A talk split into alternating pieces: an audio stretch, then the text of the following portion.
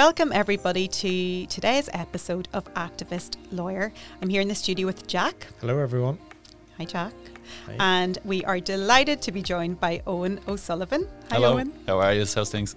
We are great, and we are super delighted because you're here in I person. know that's what, five episodes ago or something. It's Yeah, it's last time. absolutely brilliant to actually do something in person again. Like, Yeah, it feels yeah. great. Like, It's fantastic. It makes such a difference to us because the phone and, and Zoom and all is great, but it's just so nice to be in our lovely studio here. And it's been been a while, hasn't it, Jack? Yeah, it has been a while, and you don't need to worry about Wi-Fi connections or Yeah. phone Thank, connections. thank goodness for that. no But anyway. breaking up. We will get to Owen in a second, but just for our listeners, a little bit of an introduction. Owen O'Sullivan is a solicitor with KOD Lyons. Owen qualified as a solicitor in December 2017 and is part of the criminal defence and prison law team, as well as the children's court and childcare team. As a trainee, he worked on a number of groundbreaking prison law high court cases, including the recent successful challenge to single separation in Oberstown Detention Centre. Owen has experience in working on criminal trials in the circuit, central and special criminal courts in Dublin, as well as around the country circuits. Owen completed a Masters in Law from Trinity College Dublin in 2013, studying modules based on employment law, arbitration, dispute resolution, and criminal law. His dissertation focused on criminal assaults during sports matches and was entitled An Analysis of Sports, Violence and the Law, with specific reference to the GAA and whether there is a need to introduce or modify current laws or bylaws on the matter. Owen has a keen interest in criminal law, juvenile justice, childcare law, human rights law, and dispute resolution. Wow. Welcome, Owen. I'm very boring. Clearly are. Yeah. It's just no, not, not I of interest had there.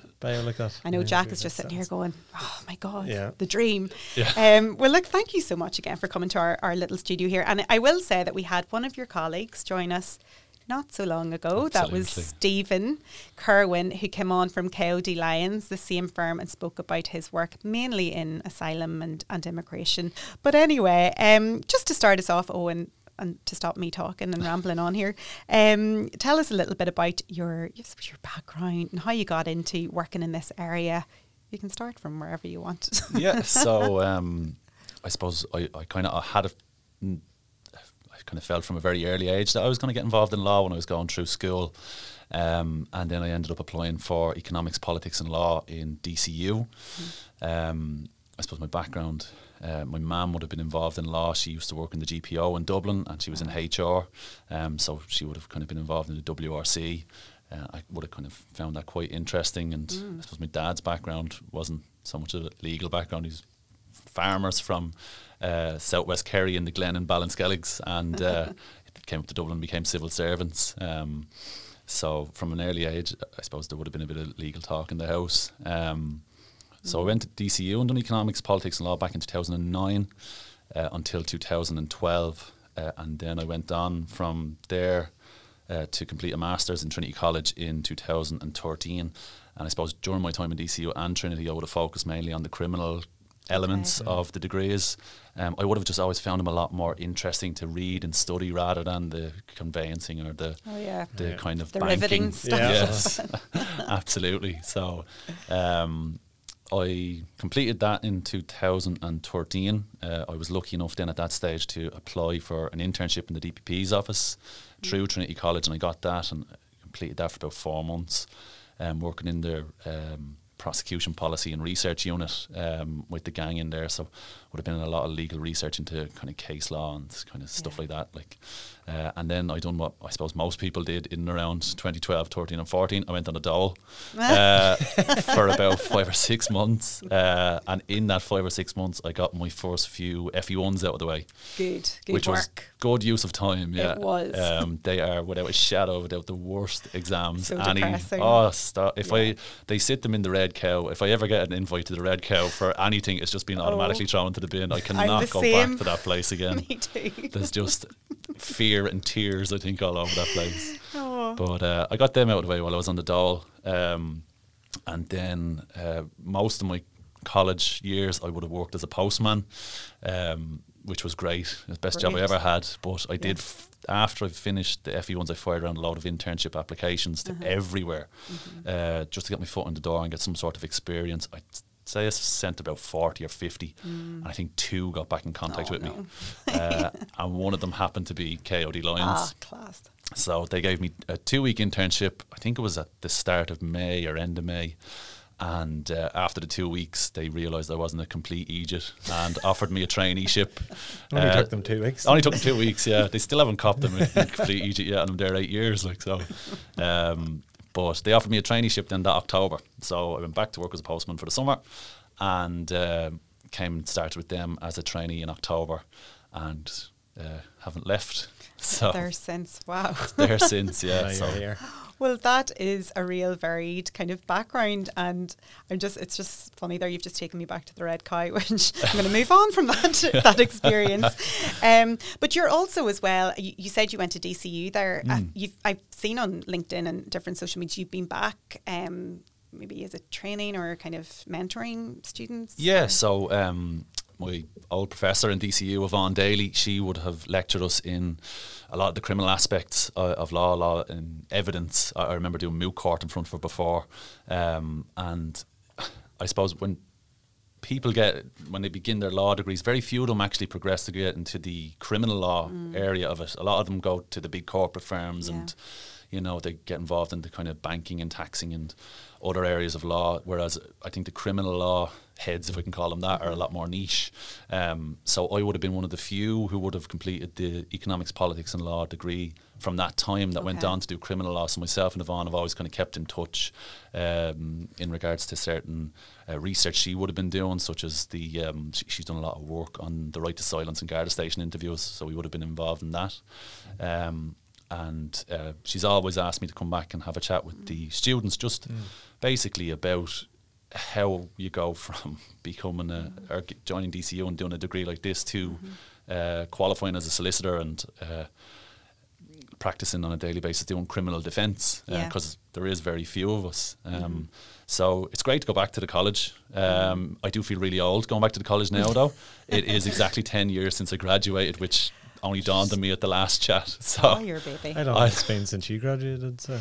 Um, moving on. no comments, This is about Sarah. Owen today, Jack. no, okay? no comment. It's not about me. give, yeah. No, but actually, that that is quite weird, and I, I never noticed it before. But in my class, when I was doing my masters, I'd say over half of the people that I was speaking to wanted to do criminal. Mm. But then, when you're in university, the firms that come and do the open days and Yeah. that they speak about within class are, are always the big corporate firms in, in Belfast, and then the training contracts that they offer obviously are, are Yeah. very very good. So then most of those people who wanted to do criminal and who had their eye set on criminal end up just going into the Yeah. corporate world. So yeah. Exactly. Similar. Yeah. Never no, and it's the same down down Yeah. south. They, they get all the kind of bigger firms in. They all come in and they all Mm. give you the big spiel, uh, the bells and whistles about the offices and Yeah. the great And they pay your opportunities. fees. It's a massive Yeah. thing you that know, the fees are paid, and you're on a good wage. Um, but I did before I went to KOD Lyons. I did interview for one of the big firms. I won't say who it was, Mm-hmm. but I didn't get the job, and the feedback was, "We think you'd be suited to crime." So I was like, Oh, "Okay, fair go. enough." Right. Grand, you know? We think you'd be suited to crime, Yes. not criminal law. I was going to Oh, say, sorry, yeah, what criminal they law, yeah. yeah, maybe. Well, that I may have took a few too many free pens. So, I don't know. Oh, fantastic. Well, yeah, I mean, it's definitely uh, an interesting area to work, and I dabbled in it a little bit. But how do you do you think people stay in it for long, or do you think because you were just mentioning sometimes you're you're on call? I think you said you're on call last night. I was it? yeah. So I mean, that's very tough going, and I guess you're put on a rota, and I know you share that with other um, you know colleagues within your office. But um, does that become draining or tiring or you know is it something you just get used to you know receiving a call at like three in the morning or It, it is it is a tough job, um, and the the on call aspect of it is it's very important. I mean, y- you need to have solicitors on call twenty four seven because Yeah. it's not as if crime stops at half five and goes Sure. home for the day and then starts again at nine in the morning. Yeah. Um, so you need to have the access to a solicitor to advise people in a station uh, or for any sort of emergency purpose. So um, it just comes hand in hand. Um, I think when you're working in crime, um, it can be quite draining sometimes, and some of the stuff you're dealing with can be quite heavy. Yeah. So you need a good outlet. You need a good release. Um, I play uh, a good bit of five aside now at the moment, and would have played a lot of GAA and hurling throughout the years. That was my release to go Yeah. training smash up a few fellas and then I'll be fine again. I'll be ready to go back to work after that. Like, um, and it'd be right as rain. I know I had a particularly difficult week this week and went playing five aside on Wednesday and Thursday morning I was back happy, brand new. Um, but it it is it is quite a difficult area to work mm. in. It does take a kind of certain person with a certain strength about them to yeah. uh, deal with certain aspects of it. Um, particularly some of the cases that you're yeah. you're dealing with, they can be quite heavy. Um, you know, I yeah. won't get into them, but like people can imagine the, the higher higher level ones, the murders and yeah. you know high sexual offences and other kind of aspects sure. of it. You just have to, like anything else, you have to remember it's a job, uh, and you have to get on with your job and do mm. it to the best of your ability for your client because they're the one who are relying on you to look after them. Absolutely. So.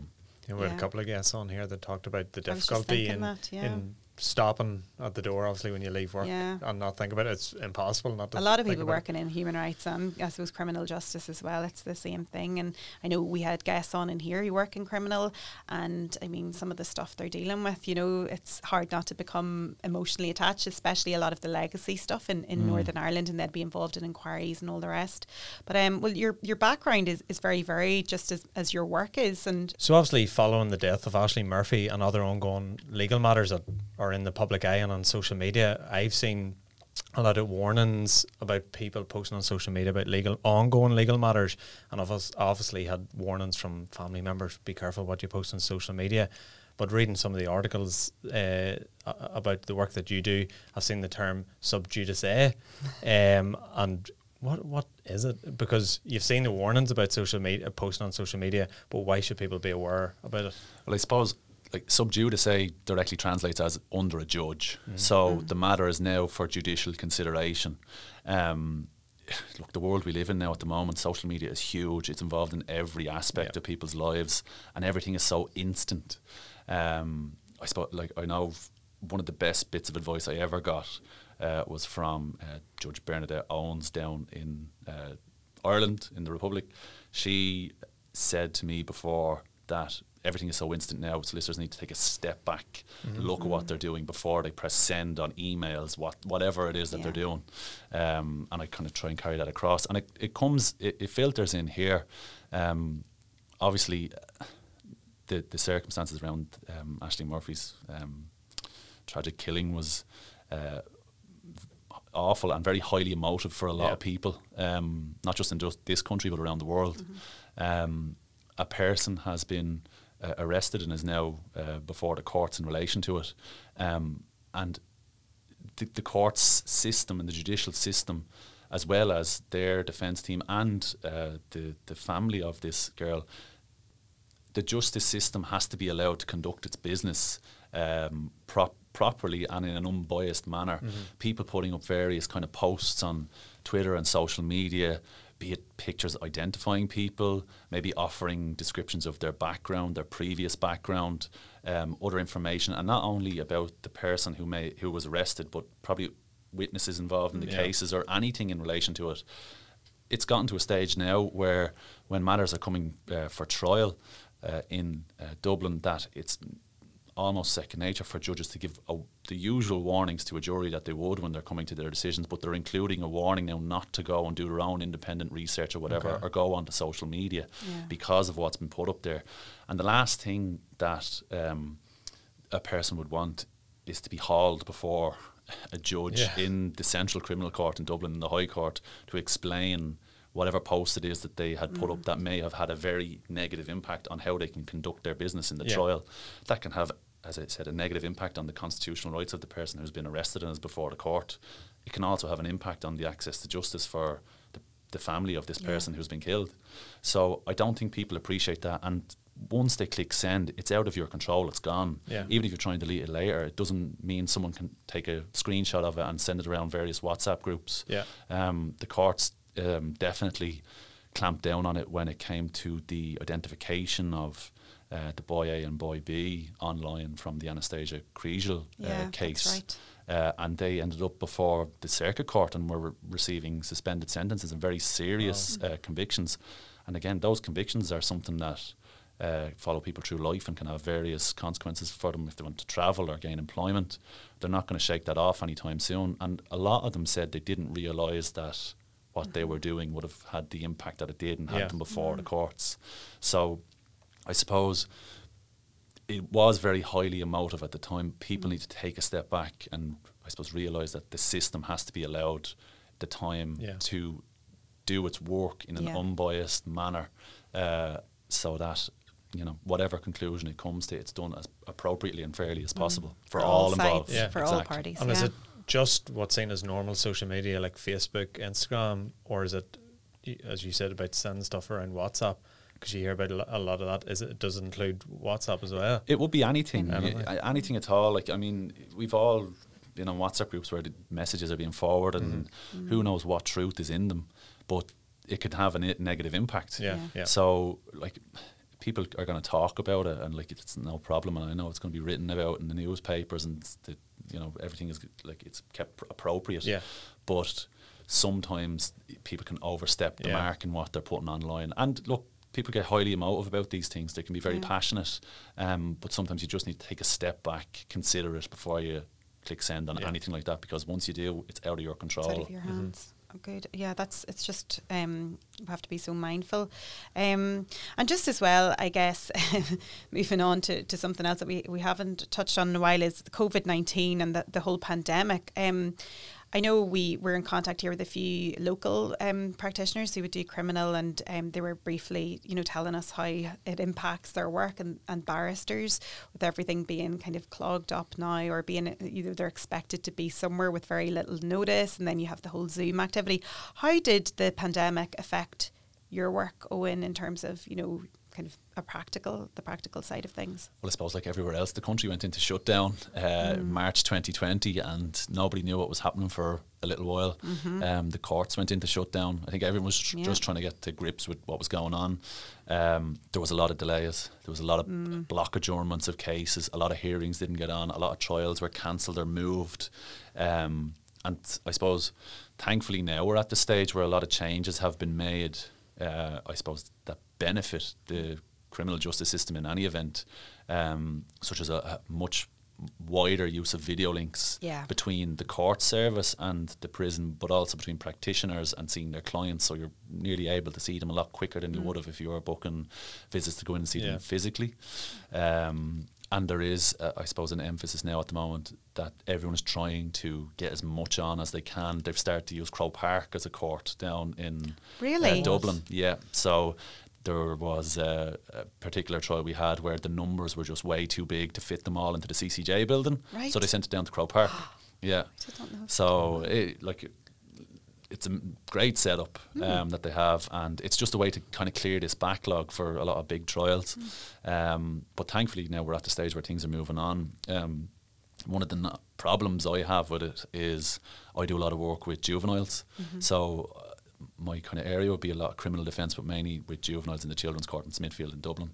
And um, at the time, there was a pause on kind of Gardaí charging people with offences. They were all told to summons them for a while um, because they, I think they didn't really want the interaction. They wanted Okay. to, this was at the very start now, Yeah. where they didn't want too much interactions. There was that was the case, but then there was a pause and the summonses being issued as well. Right. Um, so now there's a huge backlog coming through of I don't know how many tens of thousands of summonses of people that are now coming before the courts, and not to say that that's fine for adults. Like it's it's it can be quite uh, difficult for people when they're trying to deal with some criminal matter hanging over their heads that's been delayed for so long. But particularly when it comes to juveniles, the onus has to be that it has to be done as quickly as possible. Particularly for some of them that might be creeping up to their 18th birthday, um, and that's my bugbear. We're seeing a lot more of the summons summonses coming in now for uh, alleged offences from when they were children, and now they're 18, 19, 20, yeah. 21 even, you know, or even further, and they're coming into courts having lost the benefit of, Of the Children's Act in yeah. Dublin,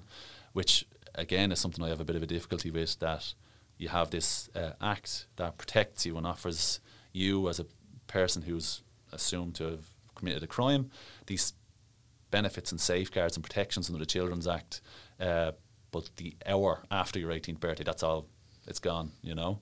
Um, God, that's I never thought of that. And it doesn't yeah. take it doesn't take into consideration special circumstances. It's no, it's it's date it's and hour that- it's date. It's gone. So one of the one, one of I think the most important aspects of the Children's Act is it's a Section seventy five hearing, And basically, a Section 75 hearing is where if a child is charged with an offence that could be indictable and sent to the circuit court, um, and the directions come back from the Director of Public Prosecutions to say that it is something that they want to go to the circuit court, you're at, you can ask the judge in the children's court to fix a six, Section 75 hearing so you can argue with them to keep it in the district Okay. court.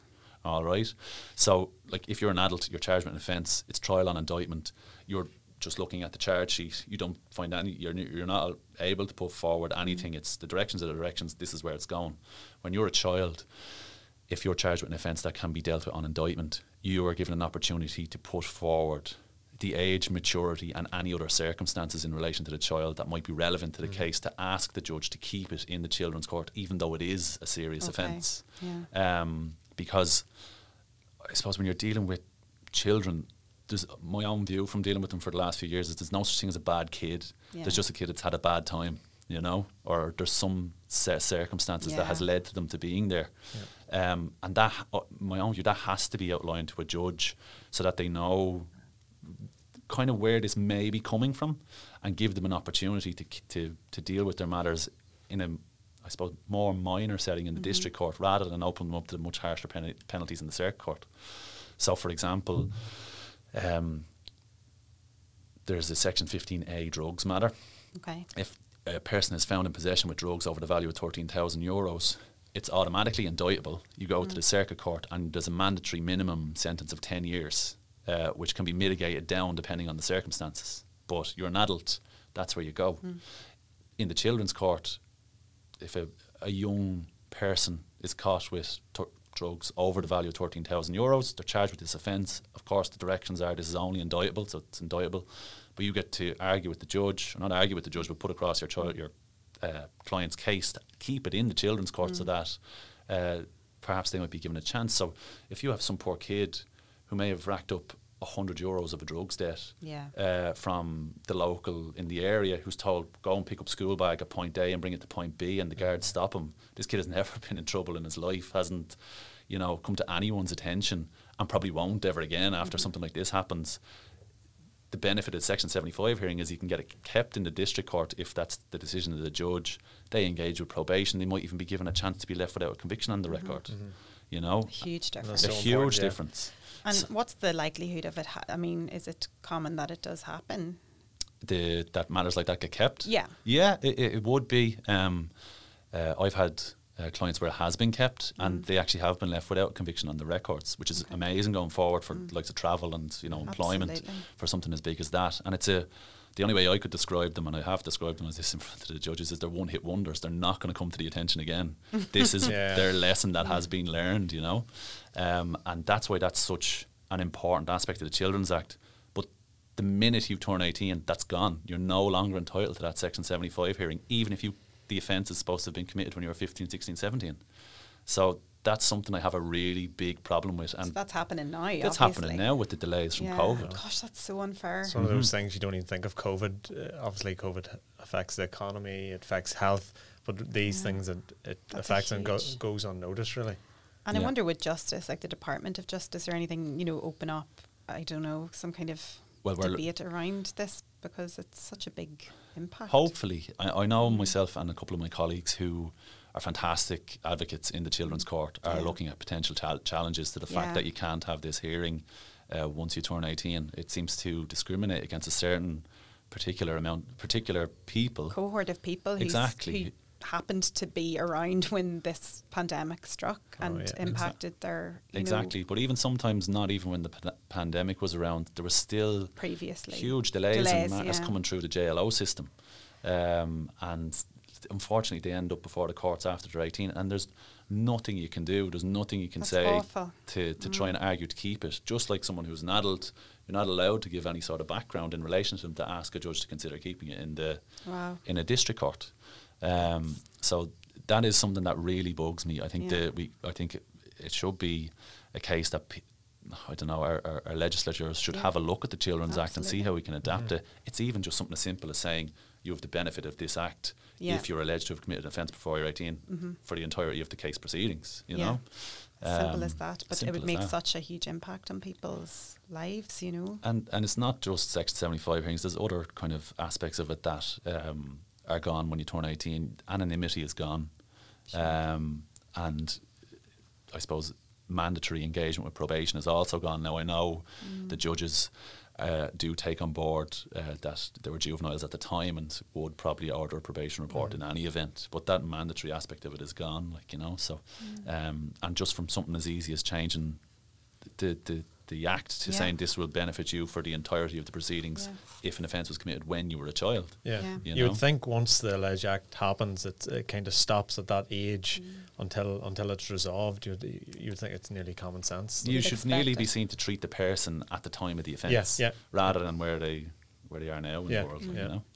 Yeah, um, obviously w- one of the topics that I was super interested in was the relationship between sports and law.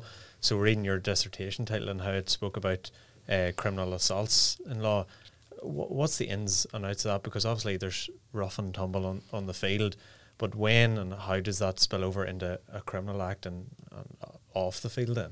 Yeah, so when I was in uh, Trinity College, um, we had to do a dissertation, and I think the hardest part of doing a dissertation is trying to find out what you want to do it on. Yeah. Um, so I was obviously I'm mad about sports, uh, and I wanted to get into crime. So I thought there might be some sort of way of m- kind of marrying the 2 Um, and then I kind of remember a couple of incidents where people ended up before the courts as a result of fights on the pitch Yeah. or whatever happened on the pitch between two people. And um, it was really interesting to look into it. And I suppose basically, um, if an incident happens on the pitch that is both outside of the playing rules of the game and the playing culture of the game, then you're potentially liable, both criminally and civilly, if a person wants to take an action against you, to the outcome of what that is. So, if I can perhaps give an example, um, in hurling, uh, you're implicitly consenting to pulling, dragging, you know, shoulder barging each other, kind of um, bumping into each other, like kind of pu- like bashing into each other a lot. and then there might be the odd uh, pull of the hurley on the ground across the legs when the ball is there and Yeah. that sort of stuff. Or if you're going up to catch a ball, uh, th- they might pull across the hand, like going for the ball. You kind of implicitly consent to all of that. And that's all within the rules and kind of within the playing culture. And I suppose playing culture wise, even if it's off the ball, your opponent might give you maybe a bit of a dig at the, the butt of the hurley into your ribs or something like Yeah. you know it's not the biggest thing in the world but it's kind of part of the playing culture if somebody decides to off the ball completely bash you with the hurley Yeah. and cause you serious harm, then that's outside of the playing rules and that's outside of the playing culture. Yeah. And that's when you can expose yourself to potentially being before the criminal courts. Um, if you take it from a football side of view, if you're there's an off the ball punch, Yeah. someone's jaw's broken, um, then there's a lot of people who end up before the courts there, and um, i it's it can I suppose have a devastating effect on both the person who's hurt, but also the person who gets involved in it. We we've all been involved in sports teams and kind of been in the heat of the moment, Yeah, in the yeah. heat of battle when you're playing against your local rivals and things are getting tough, and someone said something about your parents or someone said something about whoever, Yeah. Yeah. Um, and you get in, really stuck into it, but.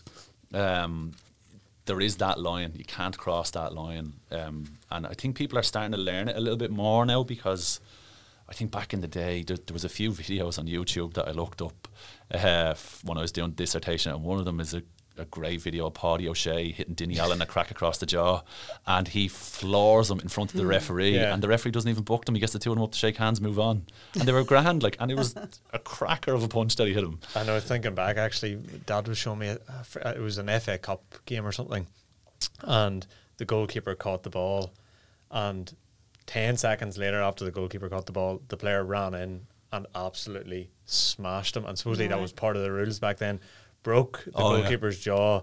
The goalkeeper went off on a stretcher, came back on ten minutes later. And not even a free kick Yeah. was given. Like it's uh, crazy looking back. And like that's that's what it was back then. Like, but but now I think we're in a different world. People have are so reliant on their employment, their Mm-hmm. jobs. Like, if someone gets a broken jaw and is out of work for three months with wires in their jaw, trying to get themselves back to normal, like I mean, Yeah.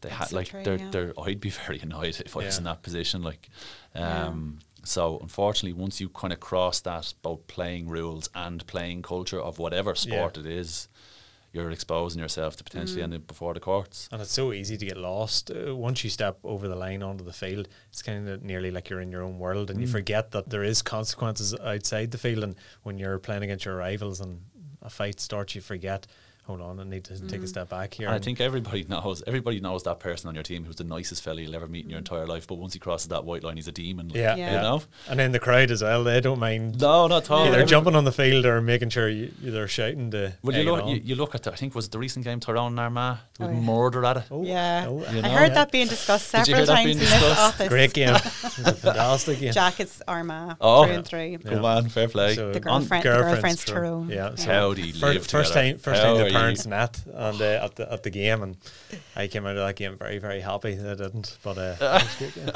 So most of our listeners are young, aspiring either lawyers or students who want to get into the law. So would you have any advice for them c- coming into the world of law from Yeah. your point of view? I, I give a good bit. I give a good few talks in DCU um, to a lot of students, and um, I really enjoy talking to them because I think people like ourselves, when we're in these positions, passing on that information about how how you got there is a massive benefit to them. Um, I, I, anytime I go in and talk to them, the first thing I always say to them is enjoy yourself in college. Like enjoy your time there. Get stuck into the societies, the socks, the events. Uh, enjoy your studies. Um, and then once you're finished your degrees, have a really good think about what you want to do next in a number of areas. If you have any itch to go traveling, travel. If you have any itch to work abroad somewhere else, go and do it. And then if you're coming back to study to become a solicitor, fine, that's great. You'll have it out of your system. Because once you get on that kind of wheel that is the FE1s and all that, or even the, going to the King's Inns, it's very difficult to get off and it's very intense. And you want to try and get it done as quick as possible to get qualified as quick as possible. Um, and I suppose the yeah the FE ones are the worst exams I ever sat in my entire You life. really hate them. I really hated them. And I come back to the Red Cow again. I'm never going into that building. Darn Red Even when I'm on the Luas going past it, next stop Red Cow. Oh, If you get a wedding invite to the, oh to the no, Red it's Cow, you'll gone not be going. in the bin. um, but uh, like the next thing I'd say to them is have a good think about what area of law you want to work into. Don't just apply, I suppose, all over the place to various offices and all. It's com- it's a completely different employment uh, market at the Yeah. moment to when I came out of college. When I came out of college, you had to take what you got because Exactly. there was so few traineeships at the time being offered that if you were given one, you, you took it with two hands and you ran. Now people are crying out for Mm-hmm. trainees. There's so many roles for solicitors. There's so many roles for paralegals, legal executives, anything to do with law. That it's just it, it is a completely different market. So it's a good time to be coming into it.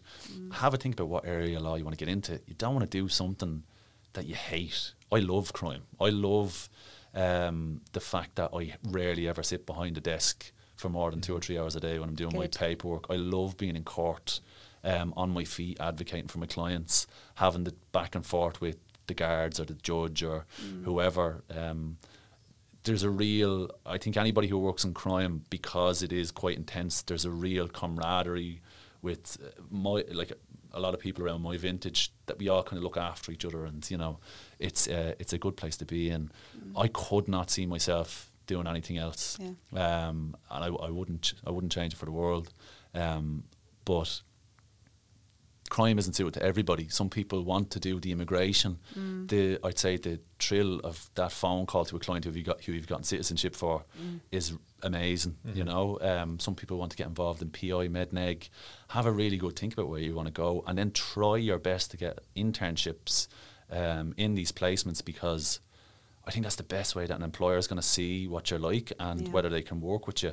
We run um, the DCU intra placement program in KOD Lyons, and we get students in for basically an Erasmus year, basically a placement year uh, in the middle of their degrees. I think it's in their third year degree. We've done it for like the last four years, and um, they've been brilliant. That's and some of them have been offered traineeships, and we hopefully have more coming in in September, That's and it so gives them a real Yeah. grounding uh, moving forward with their, their legal careers. Mm-hmm. I know, in, I don't know what it's like in other offices, so I, I, I couldn't uh, speak on it. But when you come into KOD Lyons, you are given so much responsibility Mm. from the get go uh, that I'd say you'd nearly be able to work anywhere in the world after Yeah. the kind of training that you would have gotten. My first day in KOD Lyons was a Monday. I arrived at nine o'clock. I was given 10 High Court bail folders, told to get my uh, arse out to Cloverhill, talk to the barristers and the guards, and try and get these lads out. It was their last chance. And I was like, what? No what? pressure there. No, pressure. Like, so. Oh my goodness! Well, that is fantastic advice. But I really think that's a great program that your your firm operates to give that hands-on experience. It did not exist when I came out of col- college at all. But um, in terms of this this podcast, and we always ask our guests the same question at the end around activism and you are you know an activist an activist lawyer for your clients and you know your your client base i guess in in general um you know what does that mean to you is it important to you know use the law as a tool to make change or to Absolutely. I, when you when you're working in criminal defence in particular, you come across some of the most vulnerable people in society. Um, there's lots of people with addictions. Um, there are people who are suffering with homelessness, mental health issues, um, and unfortunately, these people sometimes aren't getting the help that they need from the state, which results in them becoming a statistic in a criminal justice system. Um, say particularly around juveniles. Gareth Noble in our office is doing a tremendous amount of work at the Amazing, moment in relation to assessments and needs and how they're not being carried out in an adequate fashion. And then once they are carried out, the treatments that are available are appointments are being booked two or three years in advance for these kids to get the help that they need. Unfortunately, these people are becoming part of the criminal justice system, and we find sometimes that we have to use the criminal justice system to get them the help that they need then going forward. Yeah. I, I, I think back to some of the cases that I've looked after where some children would have been in the care of the state and would have reached the threshold of secure care where they needed the highest level of care in the country. There's only 16 beds available Wow. for these children, and on any given day of the week, there's 40 kids who need it, tr- 30, 40 kids. Um, so you've children who are deemed to have reached that threshold, no bed available. What do we do with them? And then they get into trouble. They come into the criminal justice system, and then they have to deal with that. Whereas if they were given the help that they needed originally, maybe that mightn't have happened. And maybe Yeah. they wouldn't be trying to deal with the initial problems that they're coping with, mm-hmm. and then the criminal side of it as well. Mm-hmm. Um, and similarly, like you know, I ta- a lot of my I talk to my friends, and my friends go, "How can you defend these people? How mm. can you, you know, represent such and such before the court for these type of offences?" And the way I look at it is, you're in a very lonely place when the machines of the state, the might of the state, is bearing down on you, accusing you of something. You need to have a defender in your corner uh, that will speak up for you and try and look after your interests as best as they can. And just because some people appear before the courts a lot doesn't mean that, you know, they don't deserve any help. It could be anybody any day of the week. Uh, my dad is from Kerry. They have these Kerryisms, and uh, he has a saying for everything. But the one thing that sticks with me all the time is he says, um, "It's the silk thread that'll pull you into a situation that the chain of a ship's anchor won't get you out of." Right? Yeah. So, some people who would have never been in trouble in their lives, something could happen. They could end up in trouble. They need a bit of help, and that's where we would come in. And it doesn't even have to be something huge. Like, say, for example, someone's driver's license. If you pick up penalty points because of whatever road traffic offences, your license could be your livelihood. Yeah. You, we'd have to come in and help. If you're a young student who's studying in college, you're caught with a small bit of drugs, you appear before the courts. If you get a drugs conviction, that could be the end of your employment and travel opportunities, and doors are closed to you. So, like these people also need defence. It's not just the big people who've come in with hundreds of convictions. Those Yeah. people, unfortunately, I would say have been failed by various services, be it addiction services, homeless services, to have ended up at the stage where they're at. But it could be anybody any day of the week that needs a bit of help from a defence Sure. lawyer, and that's where we would come in.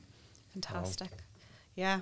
Just um, such such good advice, and you can really see uh, into to your work just from you speaking about how passionate you are about. it. And I guess, I mean, you have to have a level of of passion to do what you do because it is intense. And you know, um, really, I'm sure a lot of people listening to this will be really appreciative Yeah. of you sharing that that with them. So, well, look, thank you so much, um, Owen, for coming all the way up to the Big Smoke of Yeah. Newry. Yeah. We really appreciate it. And it's been lovely to to deal with um, some. You, you, know, it sounds like a lovely office that you work in, and you know you've got great champions there. Um, you've mentioned a couple there, so it'll be great to maybe get everybody together at some stage for for an event or something with activist lawyer. But thank you so much for no. taking your time today. No problem. Thanks for having me. Not at all.